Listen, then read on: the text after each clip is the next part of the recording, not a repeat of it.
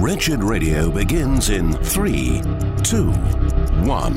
Every once in a while, we got to the religious people. There are 720 churches in Charlotte. I'm sure we can find one where you can stuff your face. Shut up. Quit pointing out the problem. Men will be proud, arrogant, abusive. You watch some of today's rock star pastors, and you will see every characteristic Paul listed played out in vivid detail on the church stage. It's time for Wretched Radio with Todd Friel. A devotional that's actually helpful. They do exist. This is Wretched Radio. I hold in my never before nicotine stained fingers a new resource we have at wretched.org titled Assurance Resting in God's Salvation. And what arrested me about this book is how eminently practical it is. It is a devotional because people who are lacking assurance really do need to cut back on how much they study themselves and spend more time studying God. But this devotional also will provide helpful questions that will help you actually apply it. I think we can do more of that. Once again, I think we have a demonstration that we are allergic to any of the practices of the liberals. They do it, therefore, we can't do anything that has anything to do with that subject matter. And I think feelings is one of them we we conservatives we're we're we're brain people. We want our feelings to be informed by our gray matter, not just mysticism, not just psychotropics. No, no, no. Knowledge about God, self, what Jesus has done, that brings about stabilized emotions, increasingly in alignment with God's way of thinking. Having said that, the feelings side of Christianity, which is all about, doesn't it feel good to be, oh, just feels so good to be held by Jesus. And, and so we hear about feelings and we go, blah, can't do that. Not going to let the liberals rob us of the joy of feelings. In this particular context, here's a question that I would ask that has the word feelings. You're lacking assurance. This is an Easter question for you. I just read this somewhere. but the question was how does it make you feel now, I read that first line and I'm like, oh boy, here we go with the squishy Bible study. How does it make you feel to know that Jesus Christ died to forgive you of all of your sins? How does that make you feel? And I think the idea, the import behind it was think about this. It should cause emotions, it should cause feelings. And if you're lacking assurance, think thoughts about what Jesus did and let it affect you. It has to filter through your noggin first, but let it trickle down to your heart. If you're in Christ, you've repented and put your trust in Jesus Christ, your sins are forgiven. How does that feel? Hmm? Why, why don't you why don't you take a moment till you do feel that? And move it from not just head, but down to heart. This booklet does it. You can find it at wretched.org. It's called Resting in God's Salvation. Here's what it said The antidote to doubt never comes as a result of increasing your gaze outward to your circumstances or focusing inward on yourself. Amen. It comes when you look more intently upward to a God who moves toward you in order to live with you. That's Romans 5 1 and 2. We've been introduced to this relationship with the God who says, you know what? I want those people to be in my paradise. They're my little image bearers, they're mine. I value them. Despite their lack of value, I value them and I want them. That's why Jesus died, to accomplish that. That's one of the reasons. Your doubts tempt you to move away from him or from anything that reminds you of him, but those are precisely the times when you need to look even more intently into Scripture to see a God who longs to help his people deal with their fear and uncertainty. This booklet will help you do that. If you're not sure that God has saved you and is working in your life, it's because you believe that the momentary, fleeting things of this life have more influence in you and on you than does the God who made you, redeems you, and sustains you. This is another way that you could look at this. You've repented and put your trust in Jesus Christ. You've done that. But I don't know. Now, there might be a reason to do that if you see zero fruit in your life.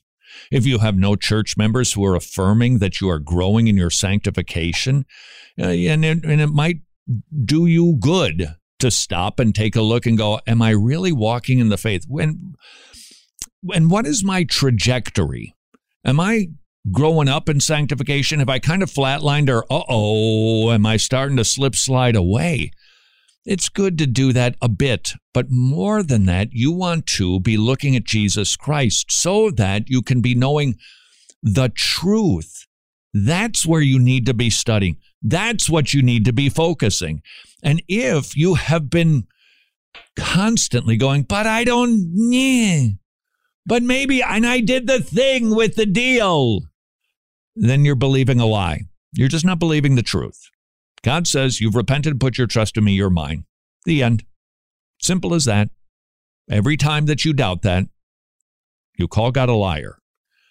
And I know that you don't want to do that. Back to the devotional on assurance. There is at least one thing you have done that creeps into your mind at the oddest times when your guard is down, something you can't let go of, that you think about far more than you'd like, something that you find unforgivable, that describe you? This is day one of the Assurance Devotional by William P. Smith.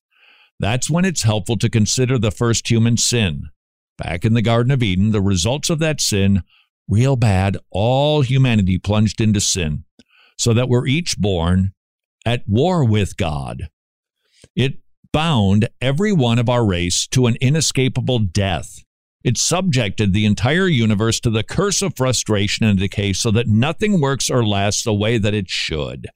Nothing you have done or ever will do can begin to compare with the tragedy that Adam and Eve wrote for their first for the rest of their descendants. But what did God do with them? He offered them mercy. He offered them grace. They threw the world into sin.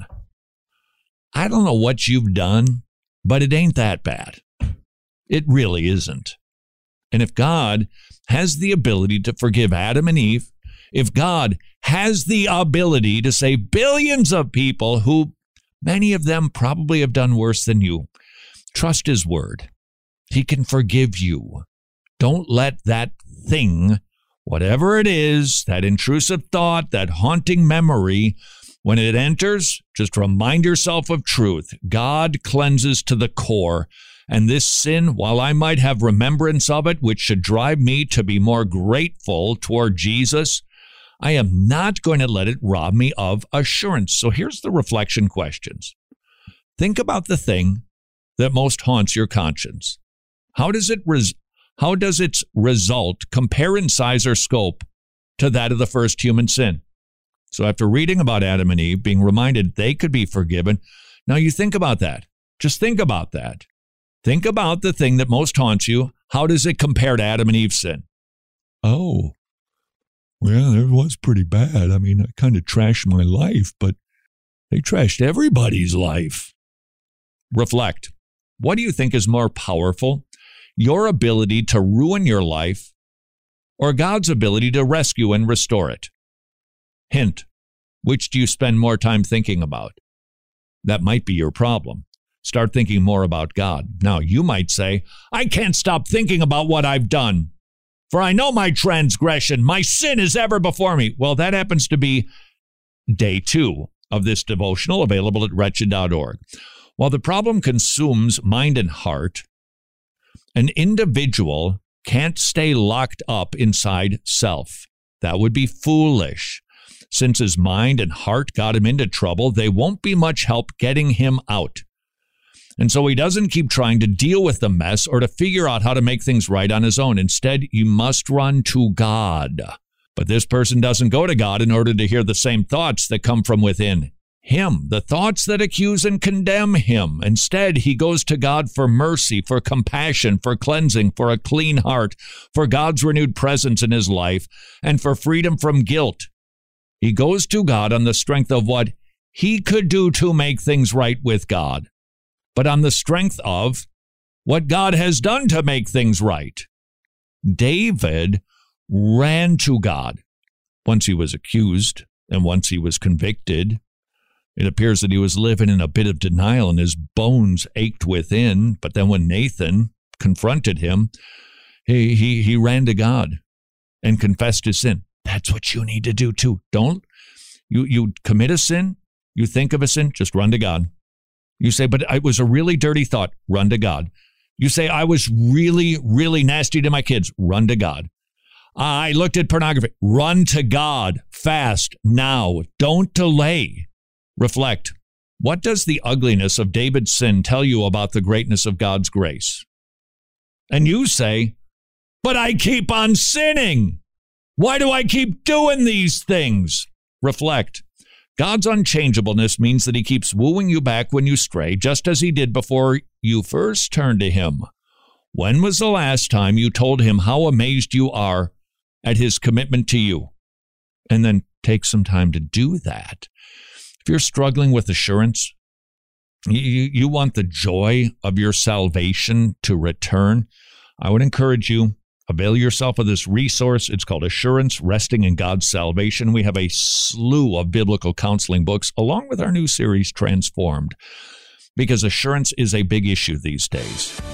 And God wants to kill it inside of you so that you can know you are His and have the joy that He wants you to have. this is Wretched Radio. Busy, busy, busy. Last year, Preborn Ministries provided over 92,000 ultrasounds. 54,000 babies were saved. 69 ultrasound machines were placed. 10,000 people responded to the gospel. Preborn Ministries, very busy, saving babies, saving souls. Would you please consider partnering with Preborn Ministries? $28 per ultrasound, five ultrasounds, $140. Yes, they are expensive, but they save lives. And Preborn Ministries uses good equipment with trained specialists, which is why the success rates are so staggeringly high at saving lives with preborn. Please consider supporting preborn at preborn.org slash wretched, preborn.org slash wretched. Question Are you tired of the same old boring TV shows? Well, there is something that's not like anything else on Christian TV. It's Transformed, and it's back for season number two you get to be a fly on the wall as you witness real biblical counseling sessions tackling issues like depression, anxiety, OCD, and others. These are real people with real issues being offered real solutions by our hosts, Dr. Greg Gifford and Dale Johnson. So if you're looking for something different, you know, a show that glorifies God and demonstrates the sufficiency of His Word, then Transform is for you. It's a one of a kind production that provides the hope and relief that only the Bible can give. The world is full of hurting people, even Christians, and many are completely unaware aware of biblical counseling and the answers it can provide. So join us for Transform Season 2, the show that will transform your walk with Christ and leave a profound and lasting impact on your life. Get your hands on it now and also consider grabbing the Sunday School curriculum for your church. You can find it at transform.org or the Wretched store at wretched.org. I know how you're feeling at the thought of switching from traditional health insurance to Medi-Share, which is affordable biblical health sharing. That's a big decision, and it can be kind of scary, which is why Mrs. Friel and I researched Medi-Share and determined yeah, we can trust this ministry. Christians paying for the health needs of other Christians. It's a magnificent ministry. 98% member satisfaction rate. It's amazing. The average family saves $500 per month. If that sounds intriguing, and I hope it does, please do your research. Visit Medi-Share.com slash wretched, Medi-Share.com slash wretched, or call them and talk to a really nice person at 844-34-BIBLE, 844-34-BIBLE, 844-34-BIBLE. Important dates in Christian history. 529 AD, Benedict of Nursia establishes his monastic order outside of Rome. His written code of conduct, called the Benedictine Rule, becomes the most influential guide for centuries of monasticism in the West. This is Wretched Radio with Todd Friel. Don't you worry. No rich dining here. This is Wretched Radio. If you are looking for something light, well, we got something for you. Evangelical Gnosticism. Oofda. What is that, you say? Well, it is from Abigail Rine Favale. I hope I said that right at first things. She teaches at George Fox University. It is a Christian university, and she's describing her students and their attitude about the body. The attitude about this corporeal experience that we have, which apparently the kids are very fond of calling a meat suit. Not like meet and greet or eHarmony. It's a meat, M E A T, suit. Now, I like meat just as much as the next guy, but calling the human body a meat suit seems to trivialize it. And so it is. The body is being trivialized, apparently, if this is any indication of an up and coming generation. An overwhelming majority, this is what she writes, of students do not believe in a bodily resurrection. Apparently, we're all going to just be Casper the ghost floating around. While they trust in an afterlife of eternal bliss with God, most of them assume this will be disembodied bliss, in which the soul is finally free of its meat suit. Now, is that heresy? No, it's aberrant, most certainly. And I quite honestly don't know how that can be missed, unless, of course, these young people aren't reading their Bibles from cover to cover. Apparently, they gloss over 1 Corinthians 15. Man, it just, nope, nothing to see here, folks. Nothing about that eternal body, that resurrection body that is going to be built for eternity. Instead, they are acting like Gnostics. What are the Gnostics? Well, the Gnostics were already around in an immature form in the first century. Paul was concerned about Gnosticism in the church. It's a higher knowledge, gnosis. It's to, to know more than the other guy. You see, you come into our little club and you're going to learn the secrets of the universe. Oh, I'll come in. Please note, Christianity is entirely 180. It is backwards from that. No, no, no, no, no. God will reveal himself to you. And you then become a member of a body where you grow in your knowledge, but it isn't a secret club. We share the knowledge of the gospel. We don't offer, come on in and there's some really good surprises behind the curtain. No, we let people know up front this is what we have to offer Jesus Christ and everlasting life. And that comes from humbling yourself repenting, putting your trust in the Lord Jesus Christ, and then ultimately getting baptized, but not for salvation, but because of salvation. Gnosticism makes it a club, a little clique. By the way, perhaps you've heard Voddie Baucham call CRT an ethnic Gnosticism, where a group of people, by virtue of their skin color, knows the hearts and minds of an entire group of other ethnic people. That's Gnosticism. We can't know the heart of others. We can't know what's going on in there. At best, it's a deep well. A wise man draws things out. That is to be sure. Mm, but we don't, we can't read people's minds. That's what Gnosticism is. And we are seeing it again. And I have to tell you, this is in alignment with the dualistic Platonism that we've seen in the church now for centuries. And I experienced it the other day out at Kennesaw State University. Talking to a young man, it turns out he was Roman Catholic and thoroughly postmodern, as so many are.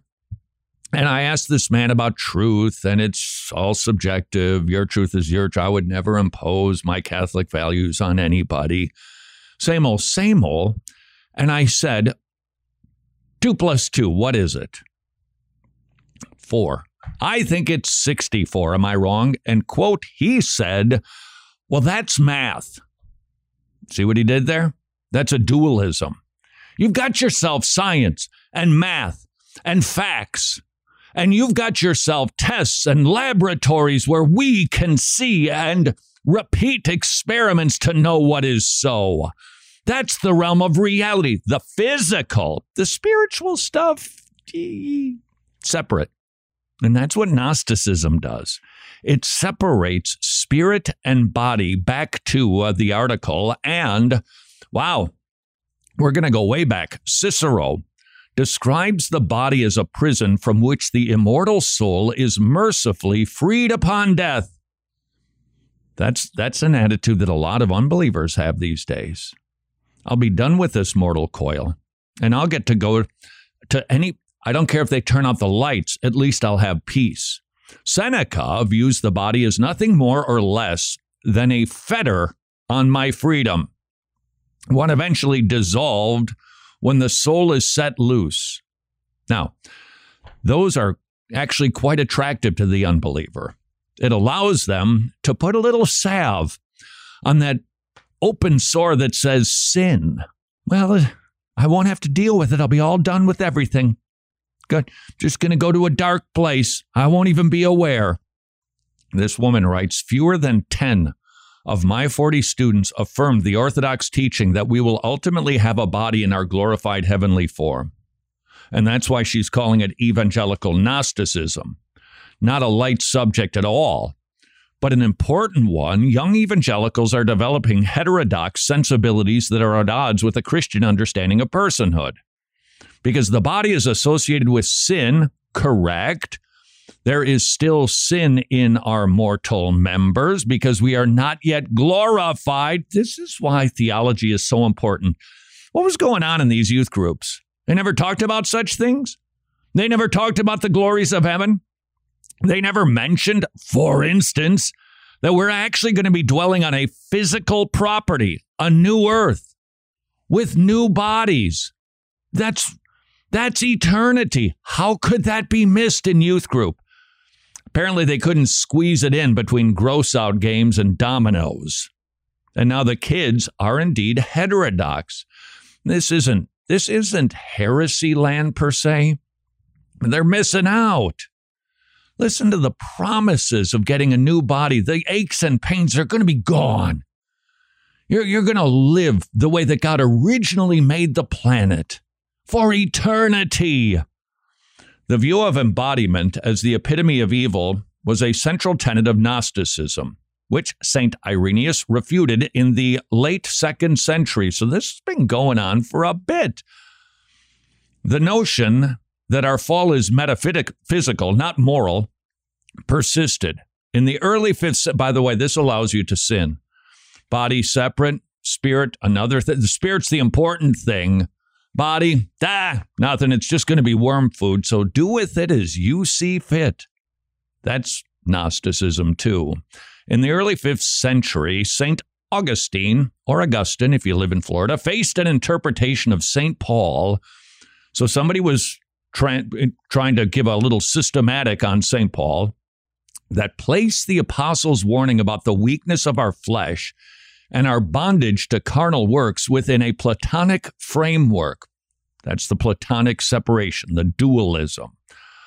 For the Platonist, the material world and the spiritual world are distinct and ordered.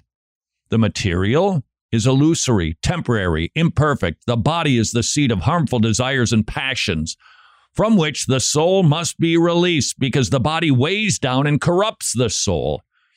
That's what the kids apparently are thinking these days because they aren't being taught systematic theology. They aren't being taught the doctrines of eternity. In the Christian understanding, back to our article, of sin and human nature, as articulated by Augustine, it was not the corruptible flesh that made the soul sinful, it was the sinful soul that made the flesh corruptible. Want to be careful with that because I think the distinction needs to be made. We have a tendency, nobody's a heretic for saying it. We've got this old nature. No, we don't. We've got one new nature. You've got this carcass, this flesh, which one day it will be glorified. It is important to remember that we are dualists we don't think that we are just spirits with some sort of physical form that's containing us until we're set free. But apparently, that's what the kids think. Got a question for you, as always. Are you teaching students important things, heavier subjects than just, hey, uh, let's talk about dating and Twitter, man?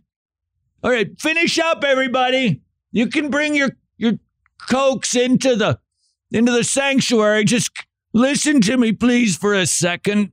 We need to side with Cyril and the individuals who wrote the Chalcedonian Creed to resist the trend that denigrates the body in a false view, and this will elevate the soul with it. Are you teaching your kids theology? Apparently, not many are, sadly. This is Wretched Radio. And now it's time for some wretched news on Wretched Radio. I'm Jimmy Hicks, and we start in Utah, where a school assignment has kids chowing down on insects. Yeah, the enlightened educators at Maria Montessori Academy in North Ogden decided that cows are enemy number one and that their students should just start eating bugs. What's next? You're going to make them eat dirt in the name of soil conservation? Come on. And sticking with education, New York has discovered a surefire way to fix their abysmal test scores. They're simply just going to lower the proficiency standards in math and English. Genius! I don't know why they didn't think of this to begin with. Let's just make us see the new A. It's easier that way. Let's just lower the bar instead of raising our expectations. New research is suggesting that dad jokes are essential for child development. That's right, all of our puns and one liners are actually doing wonders for our kids' emotional and cognitive growth. So, dads, keep it up. We're making a difference, one eye roll at a time. In Italy, a male runner has obliterated the women's 200 meter record, and this is his eighth championship in women's track and field. Yeah, men running faster than women, that's not anything that's possible, is it? Well, in other news, Hillary Clinton, yes, Hillary Clinton has voiced her hope that drag show bands go the Way of the Dinosaur because it's just so terrible and awful and downright mean not to let innocent children see sick and perverted things. Well, eggs are now so expensive. How expensive are they? Well, that the Dollar Tree has decided to stop selling them. You know, I fought it and fought it and fought it, but I do guess it's time to get those backyard chickens that everybody else seems to be getting. My HOA is gonna love me a lot more than they already do now. Well, in a surprising twist, is it surprising though? President Biden has horrified Nancy Pelosi. How did he do that? Well, he suggested that Donald Trump may be a future president. But this is the same guy that also keeps calling Kamala the real president. Next thing you know, Elmo's going to be the Secretary of State. Robin DiAngelo, the literary genius author of White Fragility, is now calling for all out segregation. And if you're wondering when the canceling is coming, now, you know how it goes. The rules of cancel culture are ever changing and have no equality, which is something we thought the woke wanted, right? Yeah, no. Only their brand of equality, which really isn't even equal, rather, it's superiority. But they call it equal because, well, you know, redefining words and all. And finally, champion powerlifter Naomi Kooten is risking suspension because she has asserted that trans rights do not trump women's rights. Yeah, she's raised some eyebrows and hit some nerves of the people who hate women and want to erase them, aka liberals. And that's been your latest Wretched News. More Wretched Radio straight ahead. I'm Jimmy Hicks. Books of the Bible. Nehemiah is the continuing story of exiles returning from Babylonian captivity. In this book, the people rebuild the walls of Jerusalem and renew the covenant under the leadership of Nehemiah. Despite opposition, the wall is rebuilt in 52 days and is perceived as a work wrought by God. God will bless that work which brings him honor. This is Wretched Radio with Todd Friel. Care for a plate of total depravity? This is Wretched Radio. That's right, Jimmy. I'm sticking with this light dining motif we got going on. It here. seems to be working. evangelical Gnosticism, and total depravity. Don't worry, it won't be much, just a little unsatisfying plate. You know, tapas food.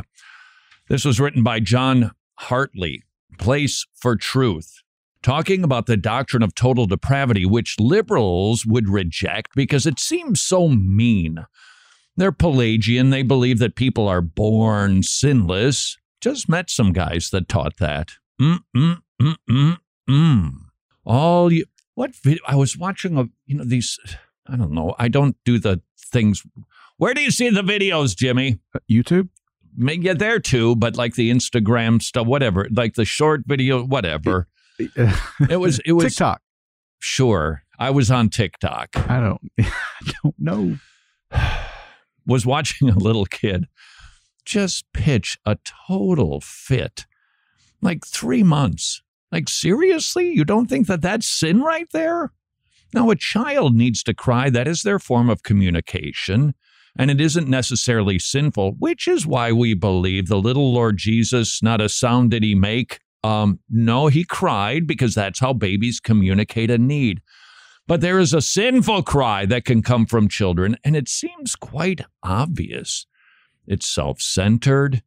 It's it's angry in its tone.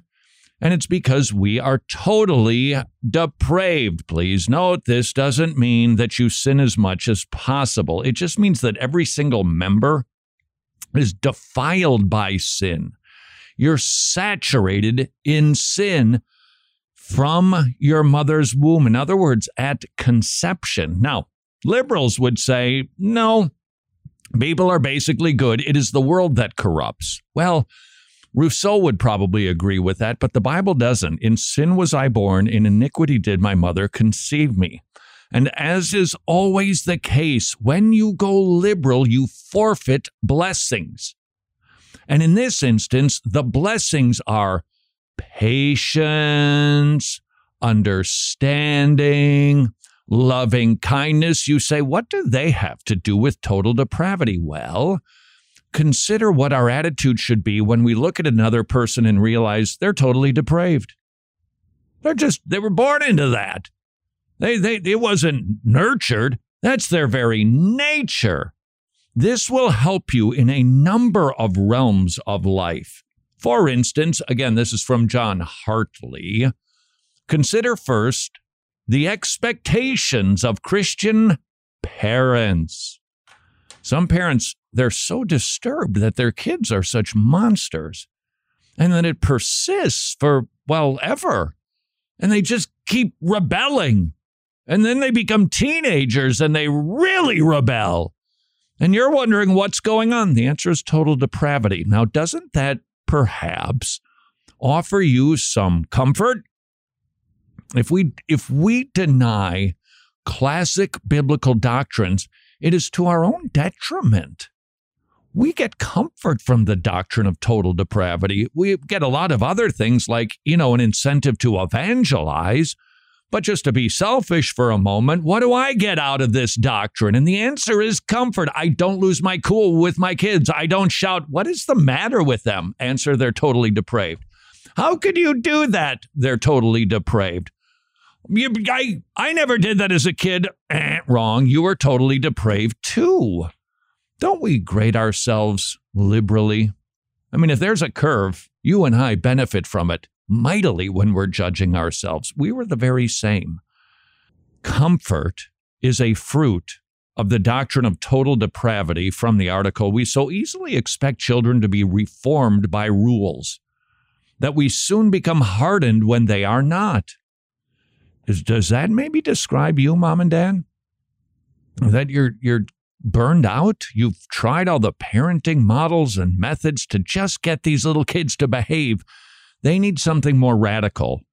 They need a lot of patience. They need a lot of understanding, and they need a lot of gospel. They need to be regenerated.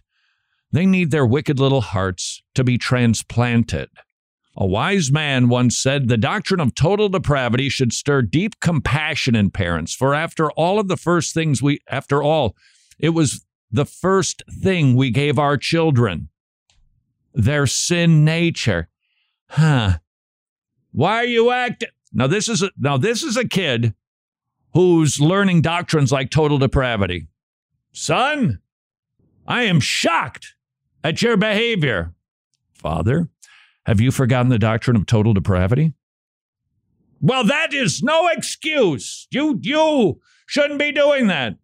Bob, I got it from you. Number two uh, realm uh, that the doctrine of total depravity blesses us when we remember it. Consider the expectations of Christian citizens. How easily we become agitated and irate and inhospitable and downright hateful toward neighbors when they don't hold to fill in the blank. These days, it can be political, it can be about what somebody's favorite ice cream is. It doesn't matter. We just, you don't believe, ex- this is a trend I see this. I experience this. I feel this myself. I have a sense that it comes from the cultural air that we breathe constantly. That I'm right, you're wrong, and there is no consideration for the other side whatsoever. And if you don't align with me with every single jot and tittle, I do a Spock eyebrow and I'm suspicious of you. Mm-hmm. Dude likes the Denver Broncos. Red flag. They smoke marijuana in that state. and then we separate. Or I just, well, you're not my cup of tea. Isn't that a propensity of our day? Maybe the doctrine of total depravity helps. Let's just consider your neighborhood, the secular folks that you work with. They're just totally depraved. It's the, it's the epoch, dare I say, dispensation that we're in the totally depraved era. And this doctrine should cause us to not be so mad, short tempered, impatient, frustrated, and maybe vengeful toward people who do not align with us perfectly. And this also goes inside of the church. There are definitely doctrines, we talk about them regularly here. There are definitely doctrines that put you on the outs. There are certain essentials that must be agreed upon in order for there to be unity. Without those essentials, you don't have unity. And we strive for that, but we also need to recognize there can be some theological issues where we just disagree. Consider John MacArthur and R.C. Sproul. Were they similar? Yeah. They were identical on the essentials, did they agree on dispensationalism, and covenantalism? No, they had a disagreement on eschatology. That's kind of a big deal, but they loved each other because they were square on the essentials. Baptism. John MacArthur rightly believed in believers' baptism. R.C. Sproul, well, not so much. Paedo baptism. And yet there was love between the two. We don't see that much these days, do we? You disagree with me on anything, including social observations. What you think is going on in the. Co- we become so sensitive. For instance, hey, Jimmy. Yes. Um, say a low number. On a scale of one to 10, how outraged are you when we saw cities burning down? Four.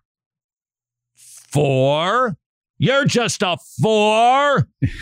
that was a outrage. You need to be a 10. And if somebody doesn't match my outrage toward a moral ill or a societal issue, guess what? and I thought you were a Christian. Total depravity might just help us with that. Third realm, government. was just reading an article somewhere in Texas. They were this church I don't know anything about them, but they were they were they were saying that there's a demonic spirit in the city council that is being active right now. I, I couldn't say it definitively. I don't know the city council, but the decisions that representatives are making these days, government officials, if that isn't satanic business, I, I don't know what is. Wicked people making wicked decisions. Why am I shocked? Oh, yeah, it's because I've forgotten the doctrine of total depravity. Number four, Consider the expectations of a spouse that we want them to be perfect. We don't want them to ever get in our way, to do something that rankles us. It's, it's amazing how quick we are to forget the doctrine of total depravity and get torqued at our own spouses as if we don't do stuff too. We do. And maybe, just maybe, studying the doctrine of total depravity and agreeing upon it would help us in so many realms, not to mention, you will be blessed in studying total depravity because you will have a greater appreciation that Jesus Christ died for totally depraved sinners. This is Wretched Radio. Ah, some good news. Two encouragements from the Tomorrow Clubs. They have hundreds of weekly kids' meeting clubs in Eastern Europe, but now they've expanded to Africa and the kids are swarming the Tomorrow Clubs. They have never seen greater attendance than the hundreds of new clubs that they are opening up in Africa. That should encourage all of us. The gospel is going forth and reaching kids in unreached places. Encouragement number two. Would you like to become a Tomorrow Club's ministry partner? Your support will help the Tomorrow Clubs open up even more Tomorrow Clubs and reach even more kids with the gospel. Please consider becoming a ministry partner at tomorrowclubs.org slash wretched, tomorrowclubs.org slash wretched. Hey, thank you for joining us here on Wretched Radio today. Wanted to take a quick second to thank our gospel partners for being the backbone of this ministry. Your unwavering support is what helps us keep the lights on around here and spread the gospel of our Lord Jesus Christ to millions. As Paul wrote in 2 Thessalonians 2, stand firm and hold on to the traditions which you were taught. And boy, we are glad that you've stuck with us and made us a part of your tradition. We promise not to let you down, unlike Todd's hairline that keeps receding. No, that's not true. But listen, our goal goal is to preach the gospel, equip people to preach the gospel, and strengthen the local church. And we do it all with quality productions that are so good, even the most discerning Christians won't blush. Plus, we try to handle God's money like we're handling nitroglycerin. So we want to thank you again for being a part of the Gospel Partner family. And if you're not already in on this action, what are you waiting for? Join us by visiting wretched.org slash donate or text the word wretched to the number 44321. Wretched. Amazing grace. Amazing gospel. So, you're not convinced of the importance of training men to rightly divide the word of truth and fill pulpits internationally? Fine then we'll let Paul Washer convince you. It is so important, not just important, it's absolutely essential to have a trained expositor of the scripture in every church. When we read through the book of Acts, we can see that the kingdom of God, the kingdom of Christ, advances as the word of God advances. Would you please consider joining the Masters Academy International in filling empty pulpits with men who can exposit the scriptures and advance the kingdom of God? It's a magnificent ministry with a generational impact.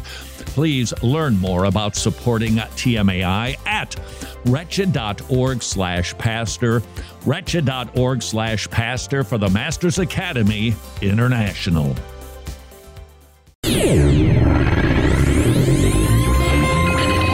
Names of God.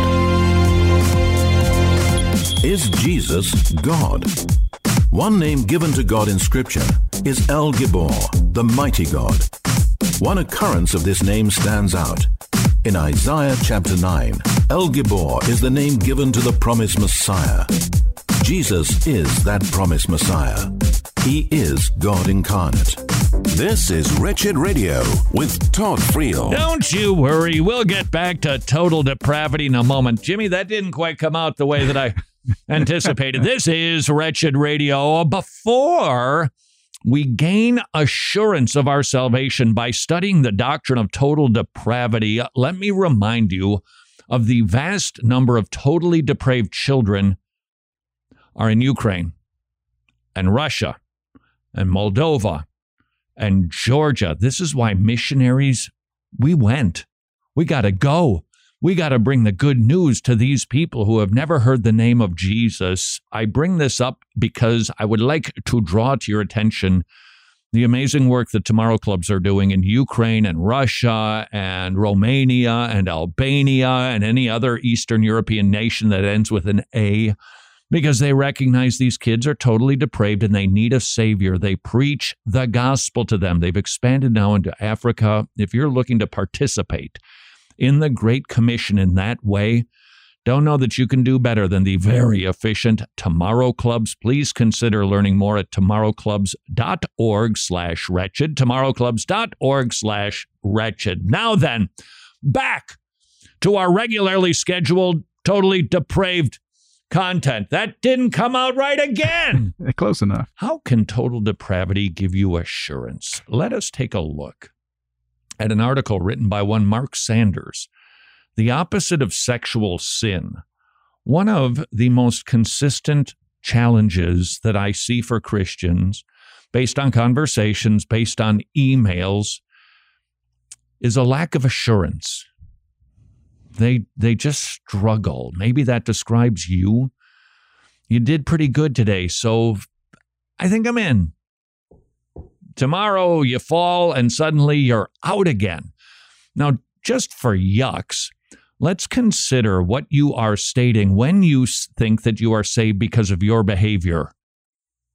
You're saying that your behavior is what is keeping you in, and it's not.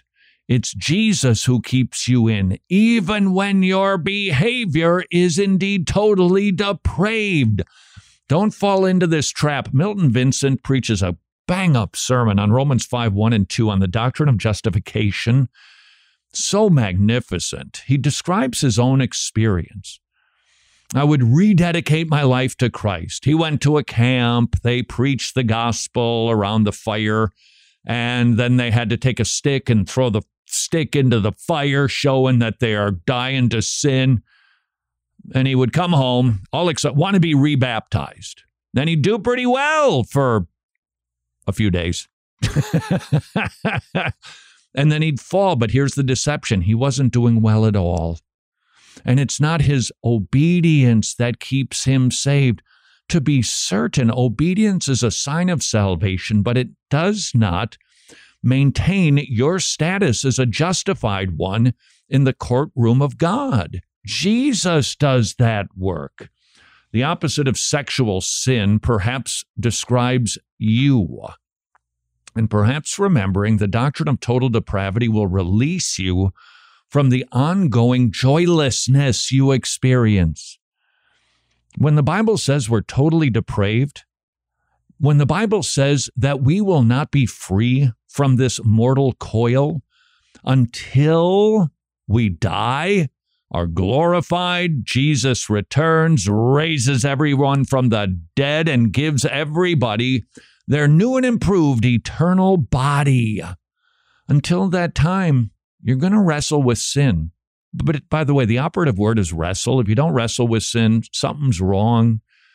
If you don't hate your sin, you got to take a better look at yourself and ask, why doesn't this bother me? Now, even as I say that, I can't tell you how many emails that I've read where somebody will say, but I don't feel as bad as I used to feel.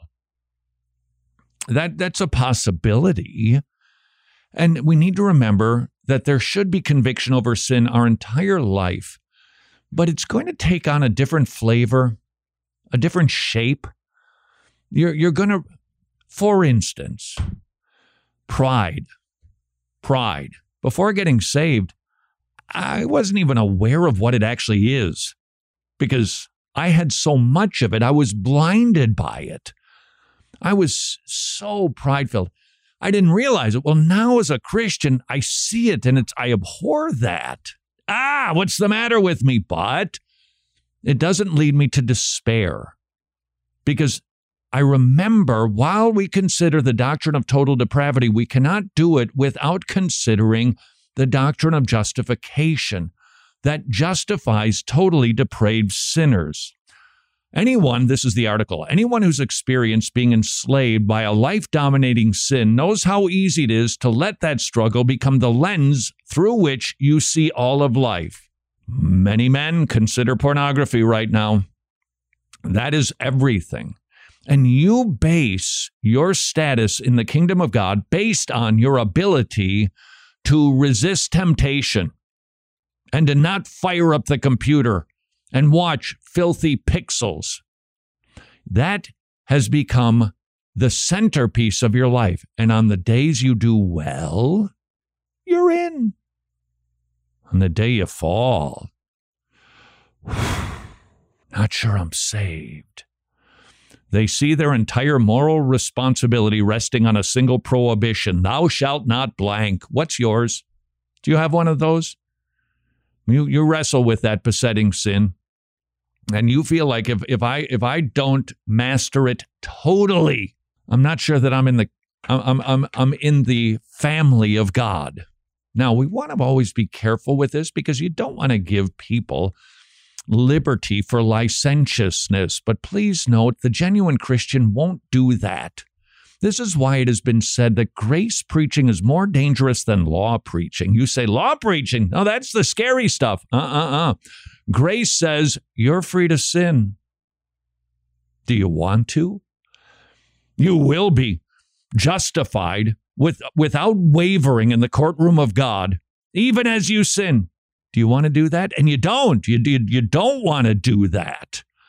But you feel like if I do, if I don't have complete victory, I'm out. Let's be willing to preach the dangerous doctrine of grace without fear that it'll somehow cause somebody to conclude, off to the sin races I go. I'm jumping on my sin pony and I'm racing around the track. I don't know that you do that with ponies. The point is, preaching grace for those who are saved, it will not lead them to be libertine in their behavior. In fact, the more we preach it, the more people are going to not want to sin. Back to the article. These people start to measure the strength of their relationship with God based on whether they looked at, in this instance, pornography that day. Doesn't matter what else happened, good or bad. Refraining from sexual sin becomes the sole gauge of spiritual health. Does that describe you? First, there are two pitfalls to this. First, you become uninterested in any other area of sanctification in your life. If you have been constantly focusing on one particular issue, you're ignoring a bunch of others. And that's bad. You don't want that. Lying, stealing, idolatry, adultery, unrighteous anger don't even register as areas of needed growth because this sin has given you tunnel vision to any other problems. That's a pitfall. You've got to see that you're you're sinful in more ways than one, but Jesus is still mighty to save. Here's another pitfall. There may be much groundwork being done in your life. When you continue to lose battles against temptation, blindness to this good work that God is doing can co opt a trajectory of growth through discouragement and despair. Because you're just focused on this sin, you don't see any growth going on anywhere else. Right? You're still in war with this sin, as well you should be, but you don't stop to go, I don't lie nearly as much as I used to. In fact, I can just see the words coming down that like a one armed bandit. No, that's not. Yeah, like coins. This is a gambling reference. I'm not real good at these, but you pull the slot machine. What? The slot machine. Slot machine. Yeah, I'm a season gambler. Out come the coins. Yeah, I'm sure you are. out come the coins. Well, that's you're you're a slot machine, and you see the coins coming down, and you go, "No, I'm about to lie." Well, you won't appreciate the Holy Spirit's work in your life if you're just fixated on one sin. Don't do that. Don't just stay stuck on one sin. Now, this does not mean you don't stop warring against it, fighting against it, battling. It doesn't mean you become lax in any way, shape, or form. But if you will remember, yeah, totally depraved, totally righteousness, called as a saint. I'm totally righteous positionally with God. Now go live like it. Now go strive to be what you already are. Knowing that as you war against sin, that's the key, the battle. If there's no battle, you got big problems. But if you're in the battle and you're besetting sin, it just stays at your heels. You, you thought it'd be gone by now, but it's not. Don't let that cause you to lack assurance. Remember the grace of God in Jesus Christ. And that knowledge will be the very thing that helps you kill that besetting sin. Until tomorrow, go serve your King.